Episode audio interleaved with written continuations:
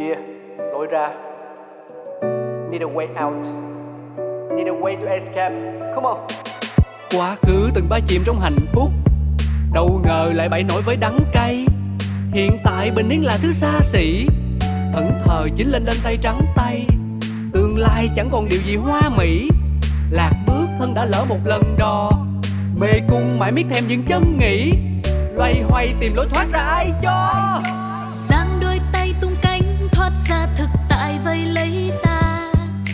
Đâu xa xôi đi kiếm lối ra cho mình chính là đập tan mê cung u tối, trói ta một mình với chính ta vì sâu bên trong ta biết phải đi thế nào để tìm được lối ra Những câu chuyện thật từ chính những người trong cuộc cũng có thể cho bạn một lối ra.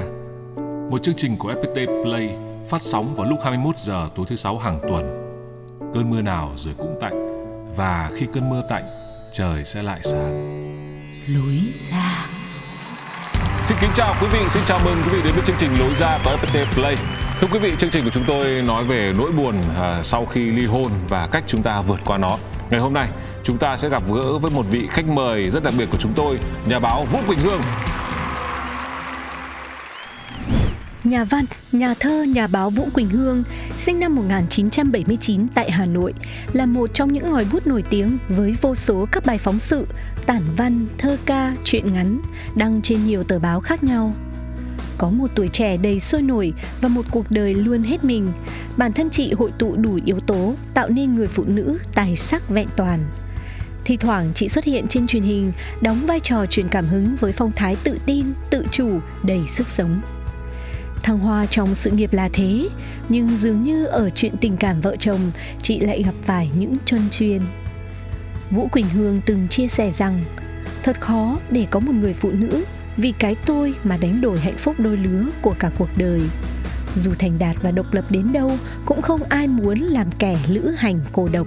Tuy nhiên, không muốn cô độc và không phải cô độc lại là hai khái niệm rất khác nhau chị từng quyết định chọn cô đơn trong thời gian dài vì không muốn phải sống mà diễn, vì khát khao đợi chờ cho sự rung động thực sự từ con tim. Chị đã thoát khỏi mê cung của cuộc hôn nhân buồn nhiều hơn vui ấy. Như thế nào? Hãy đến với tập lối ra ngày hôm nay để cùng khám phá câu trả lời của nhà báo quỳnh hương. Cô nàng tóc ngắn. Cảm ơn chị rất nhiều vì đã nhận lời mời đến với chương trình Lối ra của em. Em nói thật với chị là chị em mình ờ, cộng tác với nhau trong chương trình này là Triệu Phú. Em dẫn chương trình, chị thì là nhà thông thái. Bình thường thấy phong cách nhà thông thái là gọi là gì? Rất dứt khoát. Nhát nào trả lời xong nhát đấy. Mà thế nào hôm nay lại gặp nhau trong chương trình đối ra. Chị em mình chỉ làm việc với nhau ở trên một công việc ờ, khác ít khi hỏi vấn đề đấy. Cho đến khi nhìn danh sách khách mời của mình ngày hôm nay là bà Vũ Quỳnh Hương phải tra lại tại vì Việt Nam có rất nhiều nhà báo là Vũ Quỳnh Hương có tổng cộng mấy bà tất cả chị nhỉ? Trên thực tế thì Vũ Quỳnh Hương mà làm việc trong công tác văn hóa hoặc là hay có một số cơ duyên với truyền hình thì chỉ có một Vũ Quỳnh Hương thôi. Còn Quỳnh Hương thì nhiều đúng không? Còn Quỳnh Hương thì khá nhiều. Ngay kể cả cố vấn của chương trình của em cũng là Nguyễn Quỳnh Quỳnh Hương, Chị Nguyễn Quỳnh Hương đấy cũng chỉ có một thôi. Nickname của chị là Quỳnh Tun. Quỳnh Tu và em thấy các chị cũng ờ, cũng có nét giống nhau ngoài tên là Quỳnh Hương ra đều để tóc ngắn này, phong cách cũng rất là kiểu là nhanh gọn gọi là hơi đàn ông một chút. Những người phụ nữ um, thôi chúng tôi tạm gọi là năng động đi nhỉ. Ừ, đúng. nhỉ? Thì Đúng, thật động. ra là cái việc trải nghiệm cái để tóc ngắn ấy Vâng. nó người ta không suy nghĩ về cái câu chuyện là tuyên ngôn của cái đời sống hay không đâu mà nó là một cái sự thích nghi hay là tiến hóa cho nó phù hợp với hoàn cảnh nếu như mà dũng biết ờ, chị cách đây độ khoảng chỉ vài năm thôi Vâng. không nhiều đâu thì phải biết rằng là chị là một cái người có một cái mái tóc rất là đẹp Ừm, và một cái người làm việc trong công tác truyền thông Vâng. mà đòi hỏi nhiều thời gian mà lại nuôi được một mái tóc đến tận ngang ngang hông dài độ khoảng 60 phân Vâng. là rất hiếm đã thế lại còn xoăn tự nhiên nữa Uầy. Ngày xưa hồi em yêu vợ em, vợ em cũng tóc dài ờ, qua hông luôn. Ừ. Thế xong là hồi đấy thấy lãng mạn lắm tại vì thấy giống bà già mình hồi còn trẻ, bà già em tóc cũng dài. Thế xong mấy lần đi ăn bún chả tóc chấm vào mắm đứng kiểu đứng lên lấy đũa lấy đùng ui, chấm hết vào mắm mình. Thế nhưng mà thôi hồi đấy thì không tác động được gì. Chứ dùng từ tiến hóa em nghĩ cũng hợp lý. Tức là theo đời sống của vợ chồng này rồi có con cái này tóc của em cứ ngắn dần. Đúng. À, cứ ngắn dần để cho gội nhanh khô ngắn dần. Và bây giờ tóc của em ngắn như tóc chị. Đúng. Và để nó giải quyết hai vấn đề. Vâng. Vấn đề thứ nhất là sẽ phù hợp với tất cả những cái sinh hoạt trong Đúng. gia đình. Vâng. Nếu như mà với một cái mái tóc dài để mà chăm chút ấy thì một tuần phải ra hàng gội đầu ít nhất là 3 lần. Vâng. mỗi lần mất một tiếng. Còn nếu như mà một cái đầu ngắn thì mỗi một lần gội có thể là 2 phút và một ngày có thể là 3 lần. Tại sao nhiều nó giống như nhiều khi là rửa tóc chứ không phải là gội đầu nữa? À. đi ăn bún chả xong về À, gội đầu. buổi chiều đi chơi thể thao xong về gội đầu lần nữa Vâng. tối cảm thấy bực bội với chồng con có cái gì đấy nó không vui đầu nó hơi Vâng. nóng gội tiếp lần nữa Thế Vâng. là một ngày ba lần cũng ok không sao vâng thế thì em thấy gội đầu nhiều thế này thì cũng em cũng chưa thấy ai gội đầu nhiều thế cả Có một Vũ Quỳnh Hương như thế Vâng, chị có một thời kỳ tuổi trẻ khá lãng mạn. Em đọc profile thấy chị cũng ở trong cái gì nhóm ờ, nhóm gì ờ, hương đầu mùa đúng không? Viết văn.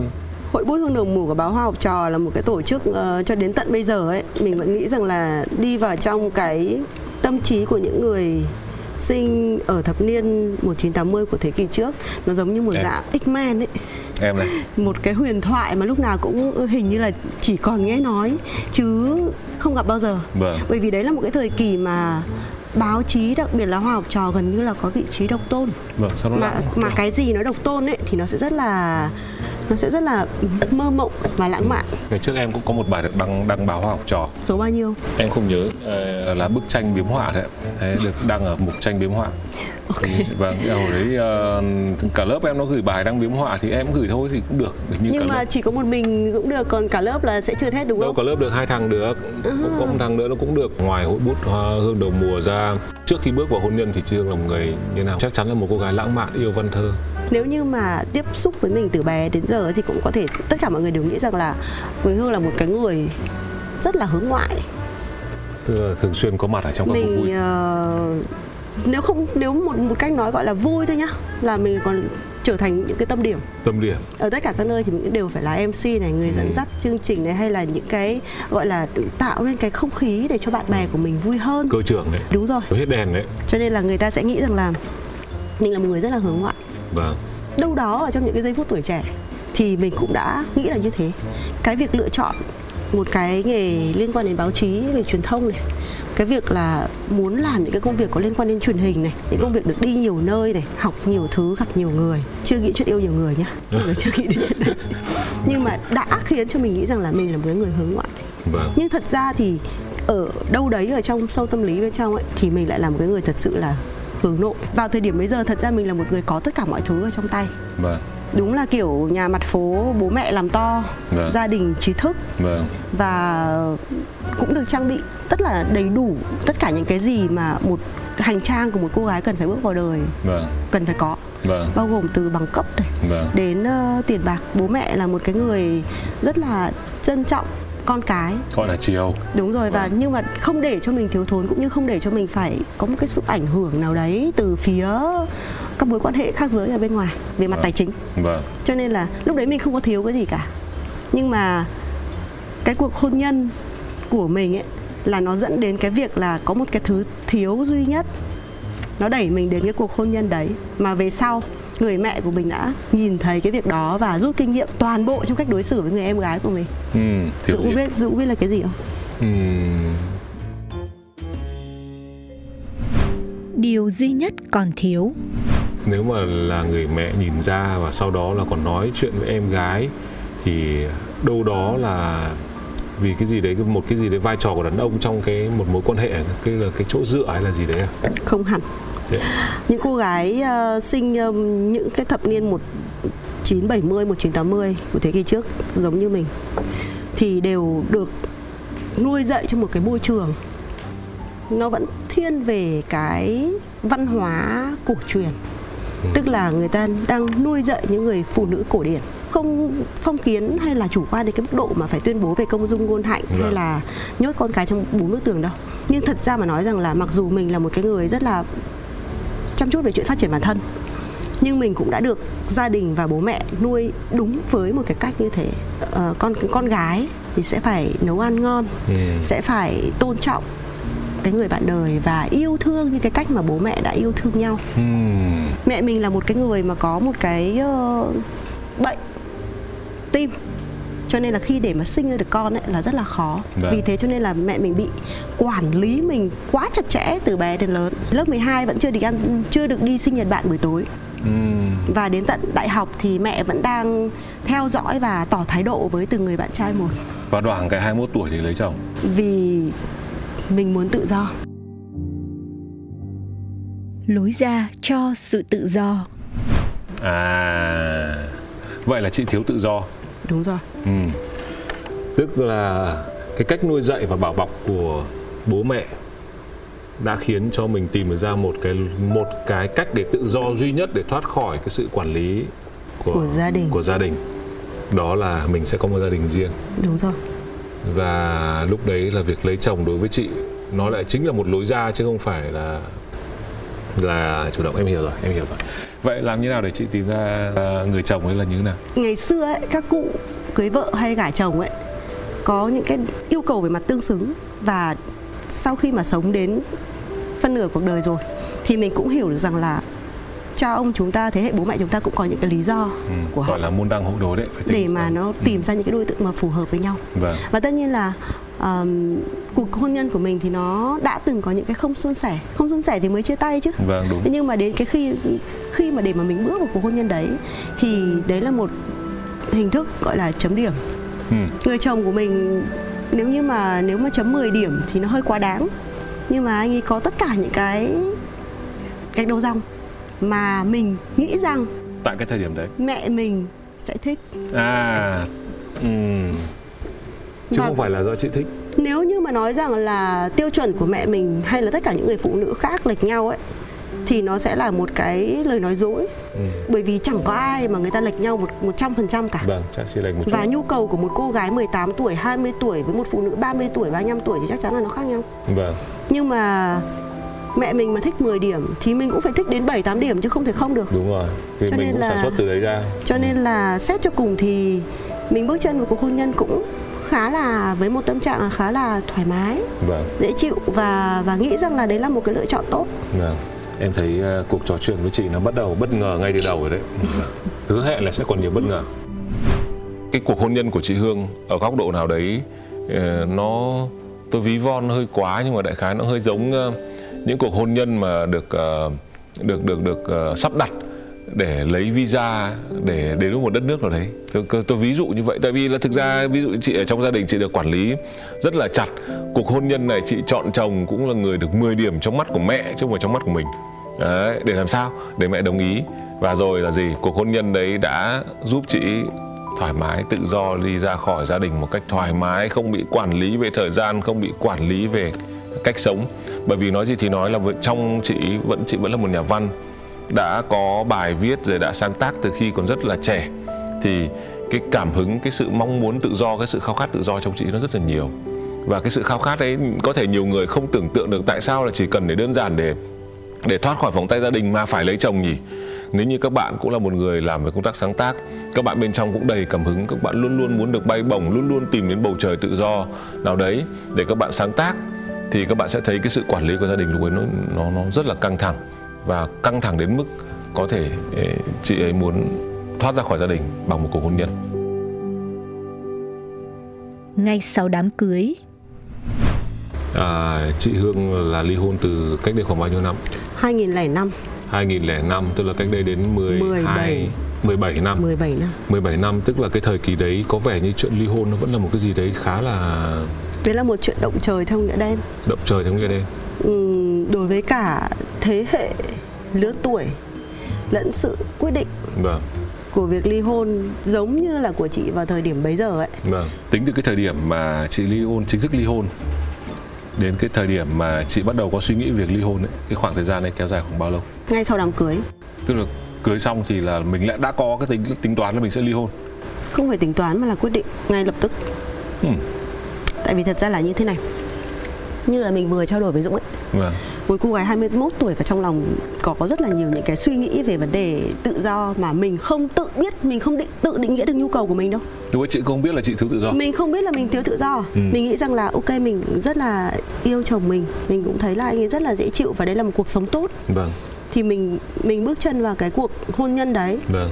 Mà thật ra thì mình không có kèm theo một cái sức ép nào của bản thân cả mặc dù phải nói thật với lại Dũng là uh, Việt Nam lẫn các phương tiện thông tin đại chúng đưa tin rất nhiều về vấn đề um, sống thử.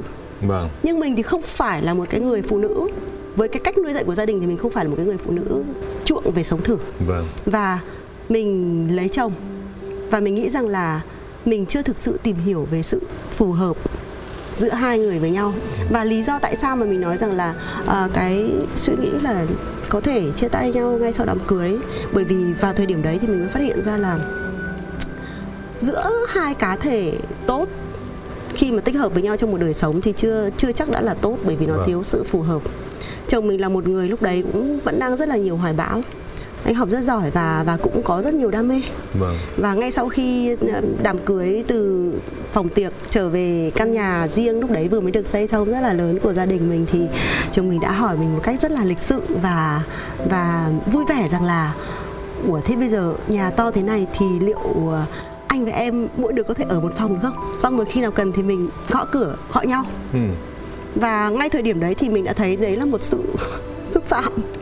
Mình đã nổi đoá lên bởi vì sẽ cho cùng thì khi sinh ra trong một cái gia đình mà bố mẹ quá nhiều tình yêu thương ấy bạn sẽ có mô hình sống hơi giống như giữa một bầy chó ừ. nó sẽ có nhu cầu hội tụ có nhu cầu quấn quýt có nhu cầu ra động và chạm mà chồng mình thì sống như là một cá thể loài mà người ta thích sự đơn độc ừ. tất nhiên là nếu nói không có tình cảm thì hoàn toàn không phải ừ. nhưng mà lúc đấy thì anh ấy muốn có những cái không gian riêng để có thể sáng tạo để có thể học tập và để có thể chơi điện tử nhu cầu được đơn độc. Vâng, em nghĩ là đàn ông của em luôn luôn có nhu cầu được uh, đơn độc. Ừ. Vâng. Và uh, nếu đến năm 40 tuổi mình sẽ chấp nhận việc đấy. Nhưng năm 21 tuổi thì mình không chấp nhận được. Em có cậu bạn thân bây giờ cũng lên làm hiệu trưởng một trường cấp 3 hoành tráng rồi. Ừ. nhưng mà ngày đấy cậu cưới vợ xong là cậu phải mất đâu khoảng một tháng trời mới quen với việc là có vợ nằm bên cạnh. Tức là cứ mỗi sáng tỉnh dậy là cậu hét mà tại vì là là quay sang nhìn thấy vợ nằm mặc dù là yêu nhau nhá trước đấy yêu nhau rồi, Đúng rồi. nhưng mà về ở chung một nhà với nhau nằm chung một giường với nhau cần một tháng để quen được việc đấy. Mình tiết lộ cho dũng biết một sự thật nhá. Vâng. Cái nhu cầu được đơn độc ấy không phải là đàn ông dũng có mà là cả đàn ông và phụ nữ đều có. Ừ. và đến tận những cái năm cuối hay về sau mình mới phát hiện ra một điều rằng là nếu như bạn sống trong một căn phòng có một cái đệm một cái giường hoặc hai cái giường ở cạnh nhau đấy là một sự tột đỉnh của hạnh phúc ừ. nhưng đấy đấy là lúc về già. Không cứ về già. Về già thì đúng là mỗi ờ, ông bà nên nằm một giường thậm chí một phòng.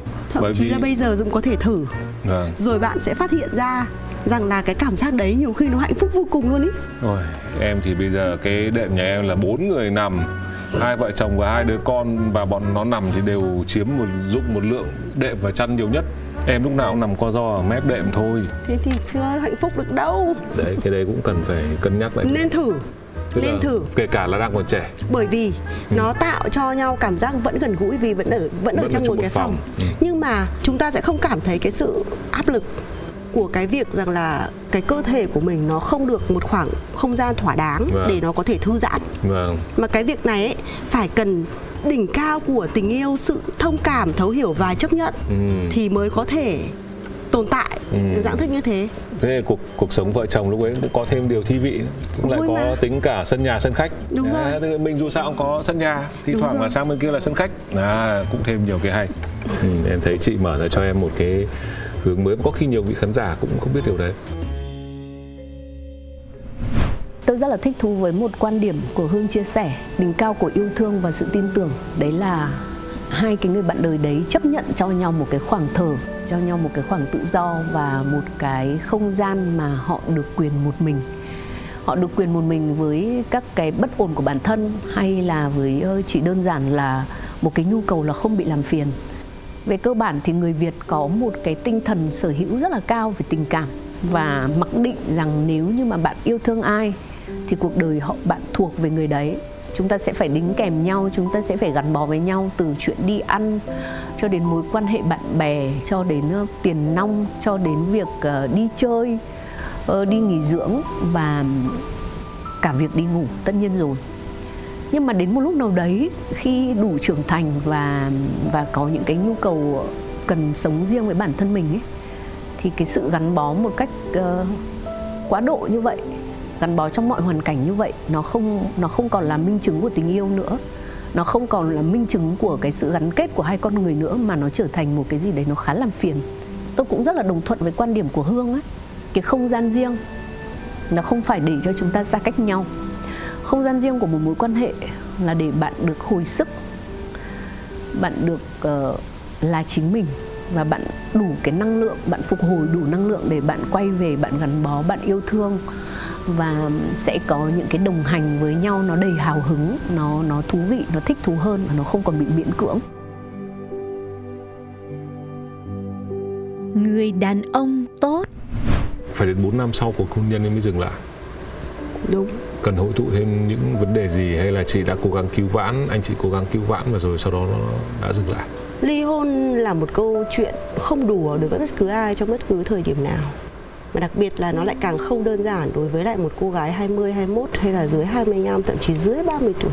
Vâng. Vì thế cho nên là để mà có thể nói rằng là suy nghĩ đến việc ly hôn hay là có thể tiến hành ly hôn thật nó cần rất nhiều lý do. Vâng. Và nó cần rất nhiều những cái lý do mà gia đình, bạn bè, xã hội nhìn vào và thấy rằng nó chính đáng.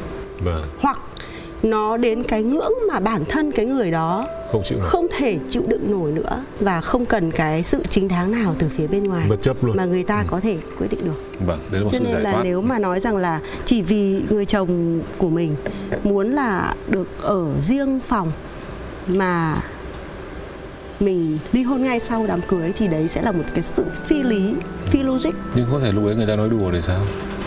thật ra là cũng không đùa nếu như mà mình vào năm 40 tuổi Thì lại cho đấy là bình hoặc thường. là 35 tuổi thì cái câu chuyện nó sẽ rất khác có một thực tế là chồng mình là một cái người rất là tốt và anh ấy có đầy đủ tất cả những cái đặc tính hay là những cái điểm mà có thể uh, xếp là một cái người đàn ông tốt và là một người chồng phải nói là dùng từ là hoàn hảo Tại vì là mẹ vợ đã nằm ở trong tiêu chuẩn của mẹ vợ là 10 điểm thì em nghĩ hoặc là cũng 9 điểm rưỡi thì em nghĩ không hề. Hơn nữa là trong quá trình khi mà mình theo dõi anh ấy suốt cái phần đời sau này 20 năm, 17 năm kể từ khi bọn mình không còn ở với nhau nữa thì mình vẫn thấy rằng là anh ấy vẫn đang từng ngày từng ngày tiến lên vẫn đang xây dựng tiếp cuộc sống vẫn đang chăm sóc cho con cái bố mẹ gia đình và và đã và và có những bước trưởng thành.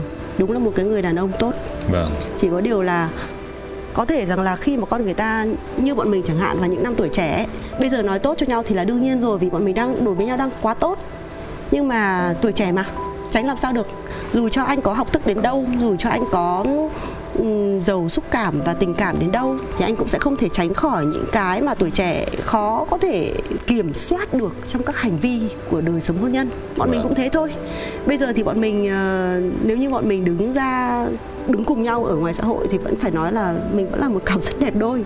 Mình cũng không ngại nói điều đấy trước mặt chồng mình bây giờ hay là vợ của anh ấy bây giờ. Vâng, nhưng mà ở trong quá khứ thì chúng mình cũng đã từng có những cái xô xát như tất cả những cặp vợ chồng khác. Vâng, thậm chí là có tác động vật lý.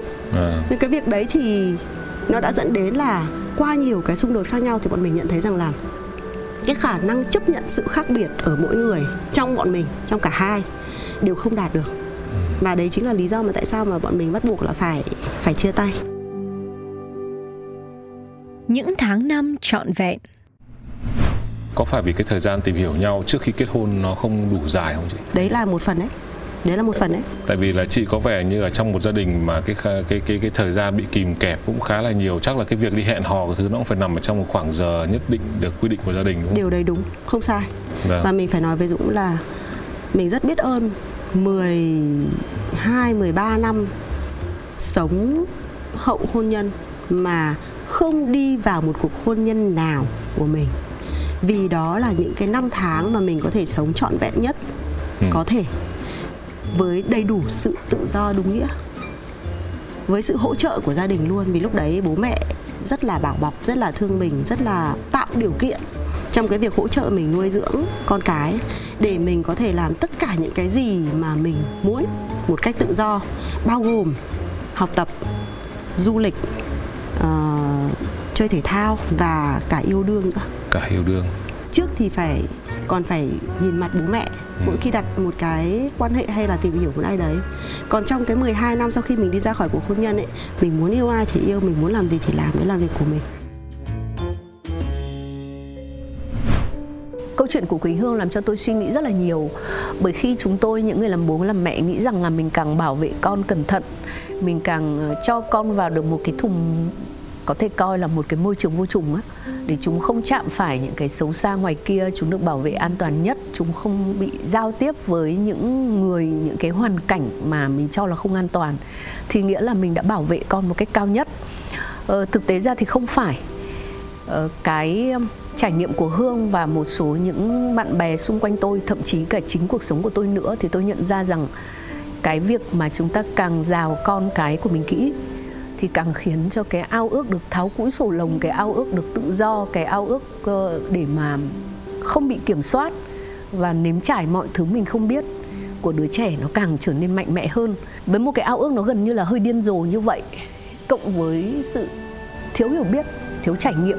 Bởi vì là bố mẹ do rào dỗ con quá kỹ cho nên là không có kịp trang bị cho con là thực sự là thế giới ngoài kia có thể có thể bất chắc như thế nào thì cái người trẻ đấy, họ khi mà họ ờ, khi mà họ vào cái cuộc sống lớn, họ sẽ gặp rất là nhiều những điều mà không không kiểm soát được. Có những cái quyết định không chính xác, thậm chí hoàn toàn không an toàn cho bản thân. Và nó mang một cái tính chất rất là liều lĩnh là sẵn sàng đánh cược cuộc đời mình, cuộc sống của mình, chỉ để lấy một thứ mà họ không có, đấy là sự trải nghiệm. Hậu ly hôn em nghĩ là dù sao thì uh, khi cuộc hôn nhân dừng lại nó cũng để là những nỗi buồn nỗi buồn mà của cái việc ly hôn ấy nó đến trước khi mà thời điểm ly hôn chính thức hay là diễn ra sau cái thời điểm mà chị ly hôn chính thức mình nghĩ rằng bất cứ ai ở trong thời điểm trước tiền ly hôn và hậu ly hôn ấy, nó đều là một nó là một quá trình vâng.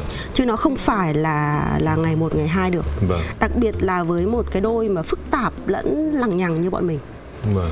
Bọn mình đã có một quãng thời gian phải nói là tìm hiểu hậu ly hôn khá dài đấy. không biết là có ai có một cái quyết định kỳ dị như bọn mình không Vâng, nhưng như mình nào? nhưng mà mình đã ờ, quyết định là chia tay người chồng đầu tiên của mình và mình có nói với anh là tốt nhất là em và anh nên có một cái khoảng trống để trong điều kiện mà chúng ta còn có thể tìm hiểu lại nhau thì Ừ. có thể có thể nghĩ đến một cái gì đấy khác đấy là giai đoạn ly thân gì người ta gọi ly hôn. Tức, tức, tức là về thủ tục là dứt khoát là phải ly dị đã. Dứt khoát là, là phải ly dị xong đã. Rồi muốn tìm hiểu gì tìm hiểu tính sau. Ở trong điều kiện là hai người tự do tuyệt đối anh không còn quyền gì với em em không còn quyền gì với anh cả. Nhưng mà vẫn có một ừ, gọi là những cái quy định hay là những cái gì nhỉ? Chả có quy định gì cả. Ly hôn là ly hôn. Nhưng mà vẫn bảo là dành cho nhau cơ hội lúc chứ. đấy là mình là một người tự do và nếu như anh ấy muốn tìm hiểu lại vợ thì có thể chinh phục lại từ đầu ừ. và tất nhiên là bọn mình có một quãng thời gian ừm, đối xử với nhau theo dạng tìm hiểu để để để cũng tìm cách gọi là liệu có thể kết nối lại được không? Chứng tỏ hai người rất tiếc nhau. Mình nghĩ rằng là ở một thời gian nào đấy thì có. Cái thời gian mà vừa chia tay xong đấy. Nó cũng phải một năm rưỡi đấy chứ cũng Một không phải rưỡi. là là là ít đâu. Và lúc ấy là dành chính- thời gian để tìm hiểu lại nhau. Nhưng mà chính trong cái khoảng thời gian đấy thì mình cũng nghĩ rằng là mình cần nhiều cái khoảng thời gian tự do hơn và mình nghĩ rằng là cả hai đều chưa đủ tốt và như mình dùng từ với Dũng ấy là chưa đủ độ văn minh lẫn cái sự trưởng thành để mà chấp nhận sự khác biệt ở con người nhau. Vâng. Và tích hợp được cái tốt của đôi bên vào với nhau để tạo ra một cuộc sống chung tốt. Vâng. Cái việc mà hậu ly hôn mà hai người nói chuyện với nhau đấy có phải là một cách để anh chị giảm đau không?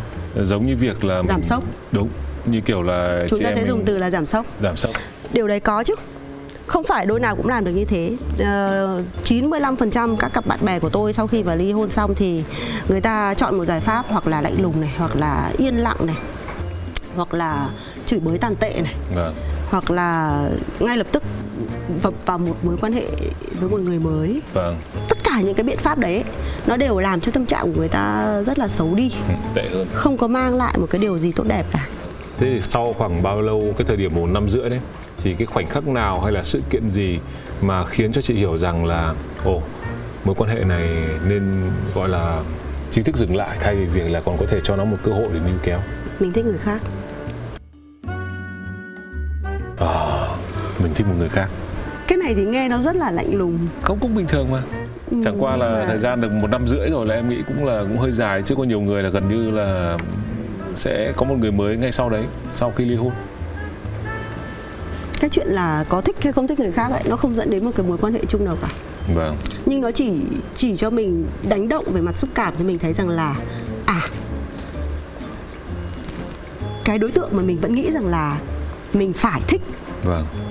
Theo quan niệm chung của chính mình hay là của xã hội của gia đình thì cái cảm nhận của mình ấy nó lại mang đến cho mình một cái cảm xúc khác. Vâng.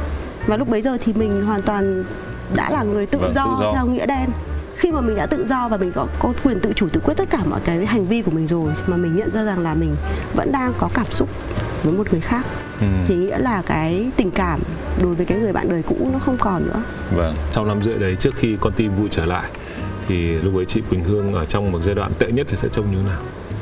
Và lúc ấy sẽ làm gì? Nếu như cái cảm xúc của tệ nhất? Sẽ rất là đẹp. Nếu mà mình vẫn xuất hiện ở trên truyền thông như cái cách từ trước đến nay mình vẫn xuất hiện. Đấy là tự tin tự chủ đầy sức sống và có thể kiểm soát được mọi chuyện. Vâng.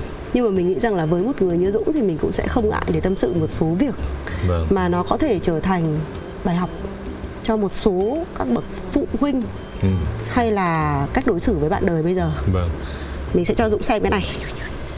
Bạn nhìn tay mình nhé. Ừ. Những vết sẹo trên tay trái đây những cái vết này à? đúng rồi. Là vết gì ạ?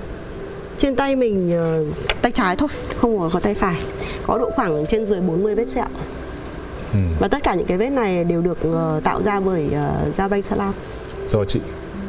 Do mình tự làm. Ừ. phải nói với Dũng là như thế này. Khi mà nó xảy ra những cái câu chuyện rất là đau lòng trên truyền thông về việc là các em bé vâng. gặp cái áp lực trong đời sống và tìm đến những cái việc mà khiến cho cho gia đình hay bố mẹ rất là đau lòng và không có cơ hội để để cải thiện, thì mình đã từng nghĩ đến cái cảm xúc của mình.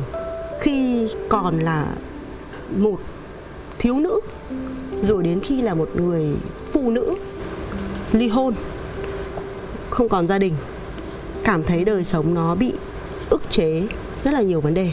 Những cái thời gian mà mình thấy là trầm trọng nhất, bi thảm nhất, buồn đau nhất uất hận nhất của đời sống vì nhiều vấn đề khác nhau. Từ thi cử này công việc không được như ý này đến tình cảm thất tình một hai ba bốn năm sáu bảy tám nhiều lần không chỉ với chồng thì mình đều có cái hành vi này. Và chưa một lần nào trong số đấy mình nghĩ đến chuyện tự tử. Chỉ đơn giản là làm đau thôi. Mãi về sau thì khi mà mình công tác tại báo lao động và phụ trách một cái chuyên mục là chuyên đề về các vấn đề của giới trẻ. Vâng. Lúc đấy internet nó không phát triển như bây giờ đâu và bạn không có nhiều cơ hội để có thể google tra cứu những cái cái hiện tượng mà đang xảy ra trong xã hội. Vâng. lúc đấy bọn mình mà muốn làm công tác để xây dựng một cái đề tài nào đấy ấy, thì mình sẽ phải làm rất nhiều việc bao gồm là đi phỏng vấn các chuyên gia này đi mua lại những cái tài liệu mà cứ hàng tuần dành cho giới trẻ của phương tây bán ở trên bờ hồ mang về để có thể đọc có thể tìm kiếm thêm và trong một cái mẩu tin ở một cái tờ báo lúc đấy giờ ấy, thì mình có đọc thấy một cái một cái mẩu tin rất nhỏ là hội chứng tự thương ở giới trẻ châu Âu ở Việt Nam ấy. Khái niệm về chạy chữa tâm lý hay chữa lành các thứ ấy nó còn quá mới mẻ. Đến bây giờ cũng vẫn còn nó còn quá mới mẻ. mới mẻ. Và lúc đấy mình mới hiểu rằng là khi mà những người mà người ta có xu hướng cắt tay nhổ tóc làm đau đớn bản thân thì ở trong bộ não của người ta sẽ sản sinh ra một cái chất mà làm cho mình phân tâm. Ừ. mình phân tâm về góc độ đau đớn của trí óc. Lúc đấy là bản năng sống mà. Thì thì cái bộ não của mình nó sẽ điều hướng cái sự nguy hiểm cái sự Vâng. chú ý của mình vào những cái chỗ mà mình đau đớn. Vâng. Và mình sẽ cảm thấy rằng là dịu đi dễ chịu đi thoải mái đi. Và mình lặp đi lặp lại hành vi đấy trong nhiều năm đến cái khi mình phát hiện ra điều đấy thì mình biết rằng là cái này nếu nó là một sản phẩm của trí óc thì nó có thể được kiểm soát bởi trí óc. Và từ đấy trở đi không bao giờ mình còn lặp lại hành vi đấy nữa. Vâng. Đến tận bây giờ rất là nhiều người bố với người mẹ tâm sự với mình là tại sao con họ tiêu biểu nhất là cắn móng tay cắn cụt móng tay và thứ hai là nhổ tóc nhổ một cách kinh khủng luôn. Vâng. và mình có hướng dẫn lại là tất cả những cái việc đấy ấy, nó đều là biểu hiện của chứng tự thương ừ. và nếu như bố mẹ này hay là người yêu này hay là thành viên trong gia đình mà nắm được cái việc đấy ấy, thì cái cách mà chúng ta cư xử với người thân của mình ấy nó sẽ dễ dàng hơn. Vâng. Em thấy bây giờ các bạn còn thêm môn nữa là đi xăm chị ạ. Tức là xăm Ok, bản chất cũng là tự có, những- đau có những người nghiện xăm nghiện luôn. xăm luôn. Cứ mỗi một cái sự kiện trong cuộc sống và đặc biệt là nỗi đau đấy lại à, à, xăm một cái mà nó nó đau chứ. Em thì chưa xăm nhưng mà ngày xưa suýt thì em xăm thế thì em chỉ nhìn thấy kim nó đâm vào mình như vậy thì mình thấy cũng đau thật và góc độ nào đấy cũng là một dạng tự làm đau mình. Ừ. nhưng có thể nó còn sâu sắc hơn. Và hồi đấy là cái à, cuộc hôn nhân tan vỡ đã để lại cho chị mấy vệt đấy mấy cái mã vạch đấy. Chắc là cũng phải ba bốn năm cái gì đấy. Ba bốn năm cái à. tức là trong số tổng số khoảng em nhìn sơ sơ kia độ khoảng sáu bảy cái chứng tỏ là cái số đấy sáu bảy cái là cái Dũng nhìn thấy thôi phải bốn năm chục cái à vậy tại vì nó- từ hồi lớp 12 là mình cũng đã có hành vi đấy rồi. Khi mà Ừ. mình chỉ đơn giản là thấy thi cử nó hơi áp lực thôi. Bố mẹ mình không làm gì mình cả. Thầy cô cũng không làm gì cả. Nhưng mà mình chỉ có học nhiều quá mình cảm thấy là lo lắng với kỳ thi đại học chẳng hạn là mình cũng có thể mang ra là mình làm xoẹt phát. Nhưng mà chị chứng tỏ về là người rất bướng. Ừm, có thể coi như thế. Tại vì ờ, cái cái cái cái việc mà chị đủ bản lĩnh để chị tự làm đau bản thân mình bằng một cách như vậy để làm phân tâm bộ não thay vì đau trong ờ, nỗi đau của gọi là suy nghĩ thì chị chuyển sang nỗi đau của thể xác. Em nghĩ là cũng phải tương đối rắn. Bây giờ thì chúng ta nghĩ như thế thôi chứ còn vào thời điểm bây giờ tất cả những cái người bố người mẹ mà nhìn thấy tình trạng con cái như thế thì sẽ có sự hoảng loạn. Chắc bây chắn giờ như hoảng thế. loạn rồi bây giờ hoảng loạn chả riêng gì ngày xưa các cụ tôi rất ngạc nhiên khi mà chị Hương cho tôi xem những cái vết sẹo ở trên tay Ờ, vết sẹo đấy không ờ, không nó không không không không có cái độ gồ lên để chúng ta nhìn thấy ngay là một vết sẹo. Ban đầu tôi chỉ tưởng đấy là những cái vết kiểu như kiểu vết nhăn trên da nó thành cái nếp như vậy và nó thành những cái vết tại vì nó cứ song song với nhau. Tôi cũng đã từng nghe về việc là khi con người ta làm đau khổ quá thì người ta hay cố gắng làm đau khổ đau ở một cái chỗ khác nữa để đánh lạc hướng cái nỗi đau đó của mình đi. Nhưng mà để làm được những việc như chị Hương làm thì tôi cũng thấy hơi hơi hơi hơi giật mình, hơi sợ. Và thật may là đã không có những gì tệ hơn. Chị chỉ đơn giản là tự làm đau mình. Và ngày nay thì cái tâm lý phát triển của trẻ con ở cái giai đoạn mà vì các trẻ con bây giờ cũng lớn nhanh hơn chúng ta ngày xưa, nên ngay từ quãng tầm cấp 2 chúng ta đã phải đối mặt với những việc này. Và bố mẹ chắc cũng phải hết sức để ý các con đến cái giai đoạn tuổi nổi loạn đấy.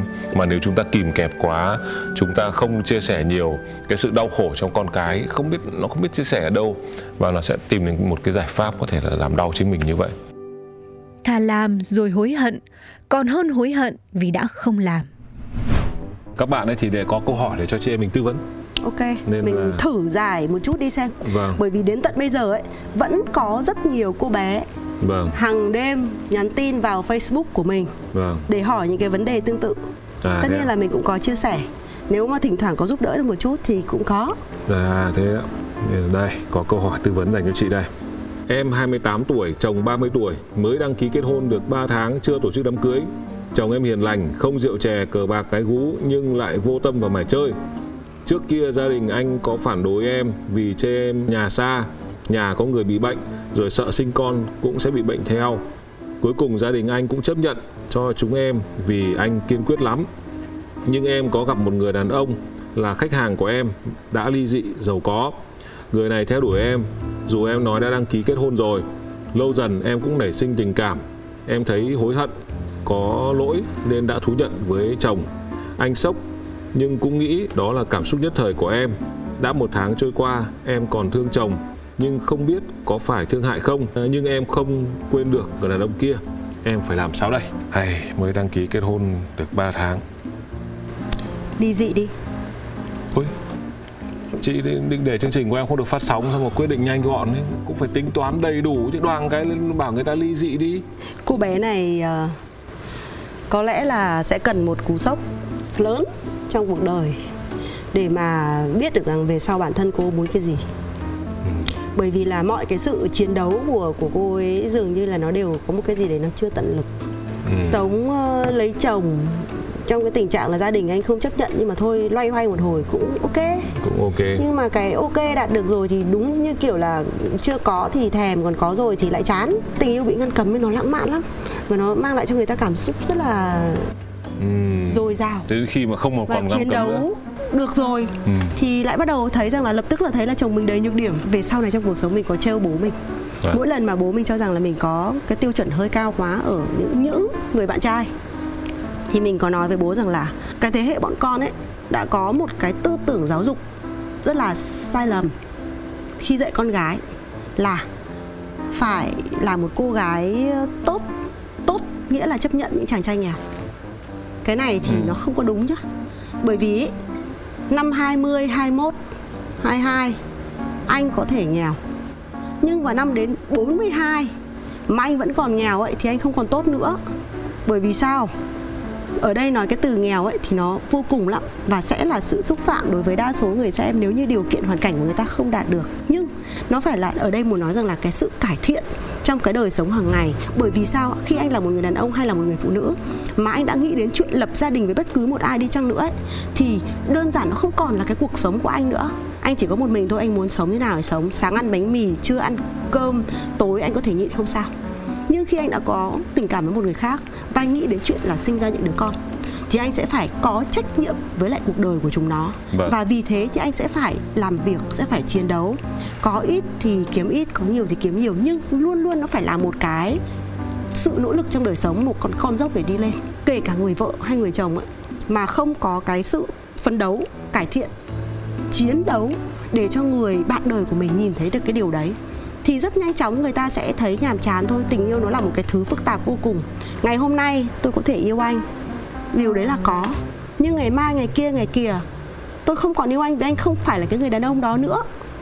Cho nên là cái việc đấy nó sẽ rất là đơn giản thôi. Nếu như bạn ấy không đủ cái nghị lực, không đủ cái sự chiến đấu của bản thân và thấy rằng là cái tình yêu của mình nó chưa xứng đáng, thì mình nghĩ rằng là bạn ấy nên ly dị chồng đi vì giữa hai bạn cũng chưa có cái chưa có gì liên quan nhiều. liên quan nhiều. Mới chỉ là đăng ký kết hôn. Đúng. Lệ phí đăng ký là 20.000 tiền uh, in uh, giấy đăng ký kết hôn. Nhưng mà ly hôn là 50 nghìn. Không, đấy là lệ phí Còn lệ phí tòa các thứ như cũng hơn tự nhiên đắt chút mấy triệu đấy kể, vâng. rồi. bây giờ chị em mình đặt một kịch bản khác rồi cứ giả vờ là bạn ấy ly hôn rồi đi ừ. bạn đến với cái anh mà đã từng ly hôn mà đang yêu chiều bạn này ừ. và rồi khi mà có được tình yêu đấy bạn lại thấy chán và bạn lại muốn quay về với chưa anh chắc là chưa chắc là bạn ấy đã thấy chán đâu khi anh kia thấy chán trước chứ À, vâng, thế anh kia thấy chán trước xong bạn lại muốn quay về với anh này chẳng hạn Liệu có cái tình trạng như vậy không? Có, mà lúc đấy anh chồng mới chấp nhận thì mới là dở hơi đấy ừ. Bắt đầu thấy hơi căng thẳng rồi Mình thì nghĩ là không Tất cả mọi thứ ở trong đời sống ấy có nhiều việc mà mà khi diễn ra đặc biệt là những câu chuyện liên quan đến tình cảm mà không phải vướng bận hay không làm tổn hại ai khác ngoài mình và đối tượng thì hãy suy nghĩ đến việc là thà làm để rồi hối hận còn hơn là hối hận vì đã không làm. Ngoại tình không phải là sự phản bội khi mà bạn hoặc là chồng bạn lên giường với một người khác. Nó xuất hiện ngay khi mà bạn đang nghĩ tới một đối tượng khác rồi. Ừ. và cái đối tượng đấy nếu như mà nó cứ giống như một cái cây một cái mầm cây đã bắt đầu nảy hạt. Nó sẽ cứ sống mãi sống mãi sống mãi ở trong đầu bạn. Cuộc sống bình thường của bạn nó không đủ mạnh mẽ nó không đủ cuồng nhiệt nó không đủ ấm áp để có thể bao bọc và để cho bạn có thể tiến lên tiếp. Thì cứ bất cứ khi nào mà bạn thấy một sự lạnh nhạt bạn thấy mưa gió bạn thấy xuất phát một cái gì đấy không ổn là bạn sẽ nghĩ đến cái mầm cây kia. Cây nó lại lớn lên. Vì cái việc đấy nó thực sự là rất là nguy hiểm. Vì không phải là nó là một loại thuốc độc mang đến từ cái mầm cây kia đâu mà nó làm cái chất lượng của cái cuộc hôn nhân của bạn nó trả ra cái gì cả. Hai người mà mang một cái mầm mống như thế để cùng xây dựng một cuộc sống chung thì mình nghĩ rằng là nó không thể tốt được. Vâng. và nó sẽ rất là không tốt khi mà bạn mang cái điều đó vào cuộc sống và có thêm những đứa trẻ. Có lẽ ở góc độ nào đấy nếu như bây giờ bạn đi thêm một bước nữa là để chấm dứt cái cuộc hôn nhân này với anh chồng cũng sẽ không phải là một cái gì đấy quá sốc. Nhưng mà đúng là phải tự bạn cân nhắc thôi. Bạn 28 anh ấy 30 thì uh, chắc là cũng góc độ nào đấy cũng đủ cái độ lớn nhất định. Bạn có vẻ như uh, cuộc vui của bạn vẫn còn uh, khá là sôi động và bạn chưa gọi là cảm thấy yên ấm ở một chỗ nào đấy. Thôi thì uh, chúng tôi cũng chỉ biết phân tích như vậy thôi chứ cũng không thể phân tích cụ thể được. Còn khách mời của chúng tôi thì rất quyết liệt bỏ đấy. Đó. Em cảm ơn chị. À, cảm ơn chị hôm nay đã đến với uh, chương trình lối ra và chia sẻ một câu chuyện uh, riêng chắc là trong công việc hàng ngày chị sẽ vẫn có nhiều những người sẽ hỏi chị để tư vấn rồi giải quyết các công việc như một nhà báo. Thế nhưng trong chương trình lối ra thì em tin là phần chia sẻ vừa rồi của chị với nhiều người cũng uh, đôi chút có chút giật mình đấy. Tại vì không nghĩ một cô gái như này ngày xưa hóa ra lại là một sản phẩm của một việc là bị bao bọc. Và chương trình lối ra của chúng tôi ngày hôm nay xin phép được dừng lại tại đây. Cảm ơn chị Quỳnh Hương rất nhiều đã đến với chương trình. Còn bây giờ thì xin chào và hẹn gặp lại. Chấm dứt cuộc hôn nhân sau 4 năm Vũ Quỳnh Hương vẫn tiếp tục cho bản thân và đối phương thêm cơ hội để yêu lại từ đầu. Dù có thể đó là hành động giảm sốc như cách mà chị lý giải, nhưng đâu đó người ta lại nhìn thấy một nữ nhà báo luôn cuồng nhiệt luôn sẵn sàng cháy hết mình vì tình yêu một cách hồn nhiên và trọn vẹn nhất tự tìm được lối ra hậu ly hôn đi qua một chặng đường dài những năm tháng thăng trầm có lẽ ở thời điểm hiện tại, chị là người hơn ai hết, hiểu rõ mình muốn gì, cần gì và phải làm gì để được hạnh phúc Cảm ơn quý vị thính giả rất nhiều vì đã đồng hành cùng chương trình Lối ra ngày hôm nay. Hẹn gặp lại mọi người trong những số phát sóng kỳ sau. Trân trọng.